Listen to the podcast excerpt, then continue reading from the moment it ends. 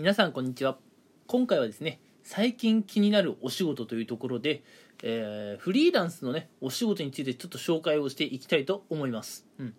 ただね先に1点断っておくと私自身は今あの会社に勤める普通のシステムエンジニアであって私自身がねあのフリーランスとして今あの飯を食べているわけではないので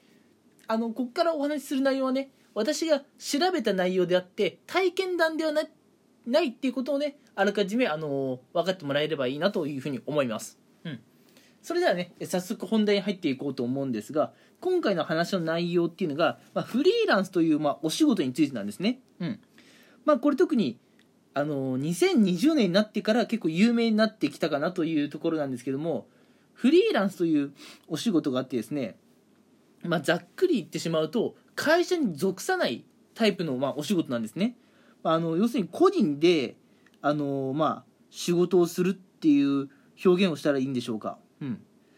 あのだから毎日毎日ね会社に出社するっていうことが必要ないんですよ。うん。それがまあ一つフリーランスの特徴かなというところで、まあ、個人事業ってなるんですよね。うん。まあなのであの毎年ねあの確定申告をしなきゃいけないとかちょっとねややこしいっていうか面倒くさいところもあるんですがフリーランスにはねいいところも悪いところもあるので今回はそのフリーランスのメリットデメリットを、えー、紹介していきたいなというふうに思います。うん、でまずそうですねじゃ先に悪いとこからお話ししようかなっていうところで、まあ、フリーランスのねデメリットって何なんだろうっていうのをお話しするんですが、えっと、フリーランスのデメリットとしましてあの収入がねあの会社員と比べて安定しにくいかなっていうところがあります。まあ、会社員ってさちゃんと会社に勤めて、まあ、ちゃんとねお仕事をしていれば毎月給料どれくらいってもう大体決まってるじゃないですか。給料の見直しも大体年に1回か2回ぐらいあるけれど大体ねもう毎月毎月基本給決まってるじゃないですか、うん、それが会社員なんですよね。会社員ってだから給与が結構あの安定してるっていう意味では優れています、うん、その点フリーランスってあの、まあ、自分がね働いた働いて、まあ、それでね成果が出れば収入を得られるっていう、まあ、成功型報酬なんでね。あまあもちろん自分が体調を崩したとかで働けなくなってしまうと収入も途端に途絶えてしまいますしもちろんねあの手当なんかもありません。なので収入がね不安定になってしまうってところが一つね、えー、フリーランスのデメリットです、うん、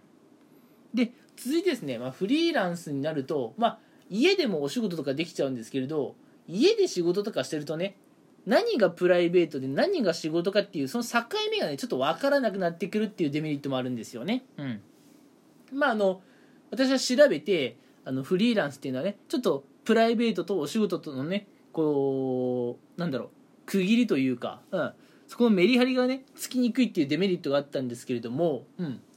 ただ2020年って、まあ、コロナの問題でね世間的に結構テレワークという言葉がね浸透した年だと思います。うん。まあ、その影響で会社勤めでも家でお仕事をするっていう人はこの2020年ね、うん。まあ、減ったり増えたりだと思うんですがあ昨年に比べると結構増えていると思います、うん。まあ、そういう意味ではね、えー、フリーランスのデメリットは、まあ、家で仕事とかしている分ねプライベートとの、あのー、区切り区切りっていうかね違いが分かりにくいっていうデメリットがあったんですが、まあ、最近ではそうでもないのかなっていうところですね、うん、でもまあ一応デメリットとしてやっぱまだ依然挙げられますね。フリーランスは家とかで仕事しちゃう分何がプライベートで何が仕事か分からなくなると、うん、それと先ほどちょこっとねお話ししたんですがあの確定申告とかのねあの税金に関する処理っていうのを会社がやってくれなくなるので、うん、自分でねやらなきゃいけないっていうそういう手間があったりします、それとあとまあ会社みたいなね複雑な人間関係とか一切なくなっちゃうので、あのー、自分って一人ぼっちなんだなっていう孤独感をねちょっと抱きやすくなってしまうというね、まあ、精神的にちょっと辛いところもありますと、うん。まあ、フリーランスってこういうデメリットもあるんですけれども、うん、その反面ねいいところも結構あるんですよ、うん、悪いとこばっかりじゃないんですね、うん、でこれからお話しするのがフリーランスのいいところなんですけれども、うん、まずあのフリーランスって何がいいかっていうとまあ、仕事を選べるってところがねこれかなり魅力的かなと思いますあの会社に勤めているとなんでこんな仕事をやらなきゃいけないんだろうとかね、えーまあ、あの仕事に対して不満を持つ方って結構いると思うんですよ。うん、っていうのもねやっぱ上から降ってきた仕事をやらないといけないっていうのが会社員ですよね。うん、まあ仕事は選べないんですよ。うん、でもその点フリーランスは自分であの営業して自分で仕事を取りに行くっていうところがありますから、うん、あ自分でね好きな仕事に向かって走ることができるんですねフリーランスって。これがやっぱフリーランスの魅力かなと思います、うん、自分で仕事を取りに行かなきゃいけない。営業しなきゃいけないっていうところが大変ではあるんですけれどもその見返りとして自分の挑戦したい分野、うん、挑戦したい仕事にあの積極的になれるという良さがあります、うん、で、まあ、自分のね、まあ、攻めていきたい分野にねしっかりコミットできる分あの自分のね、まあ、あの結果とか実力につながっていきやすい、うん、要するに自分が思い描いた未来に向かって進みやすいっていうところがあるので、まあ、自分のねあの実績作りとか実力アップといったところでもフリーランスは優れています、うん、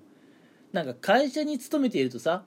入社した頃はこういう路線こういうなんだろ会社員になりたかったわけじゃないんだけどなと。思うことあるかもしれませんがフリーランスはね自分でまあ思い描いた道を走っていくことができるので、まあ、あの思い描いた通りのね、えー、まあ、そういったちょっと語弊があるかもしれませんが、えー、割とね思い描いた通りの,、うん、あの社会人像を描けるんじゃないかなと思います、うん、でそれからフリーランスなんですけれどもこれもね大きいですよ。会社員と比べて違うところそして良さなんですけれどもあのまあ、ぶっちゃけね何時に働いて何時に仕事終わってもいいんですよ。仕事さえ終われば。うん。なんで12時からお仕事始めて4時に終わったらそれでもいいんですよ。仕事終わってんならね。うん。なのでまあ仕事時間を選べるとかそういう自由度。そういうのがフリーランスあるんですね。うん。なので完全自分の責任っていうところありますよ、うん、自分で仕事を取りに行かなきゃいけない。体調を崩したら収入は激減する、うん、ででもね働く時間とか働く場所、うん、そういうのを選べるんですよフリーランスって。それがねやっぱ、えー、現代ねすごく魅力的と言われる理由なんですね、うん、まあそういう感じで、まあ、今回はですねフリーランスのデメリットとメリットをお話ししていきました、うん、やっぱね最近現代では家で家でもね、まあ、お仕事ができるとかね、うん。あのー仕事にね自由をっていうのがね最近はあの大事に、ね、なってきているかなと思います、うん、なので結構ね、えー、忙しい大変なところはあるんですが、えー、いろんな、えー、現代のね、うん。まあ、わがままというか要望、うん、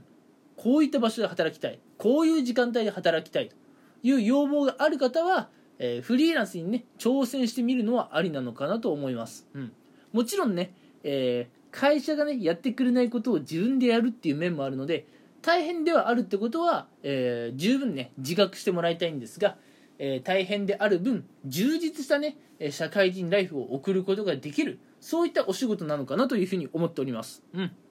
はい、えー、まあ近々ね、えー、フリーランスでじゃあどんなお仕事があるのっていうお仕事内容についてもね、えー、近いうちにこうやってお話をしていこうかなと思います。はい。ということで今回はフリーランスのメリットとデメリットをお話ししていきました。え、あのフリーランスにね、興味のある方のね、参考になればよかったなというふうに思います。それでは今回はこの辺にしたいと思います。聞いてくれてありがとうございました。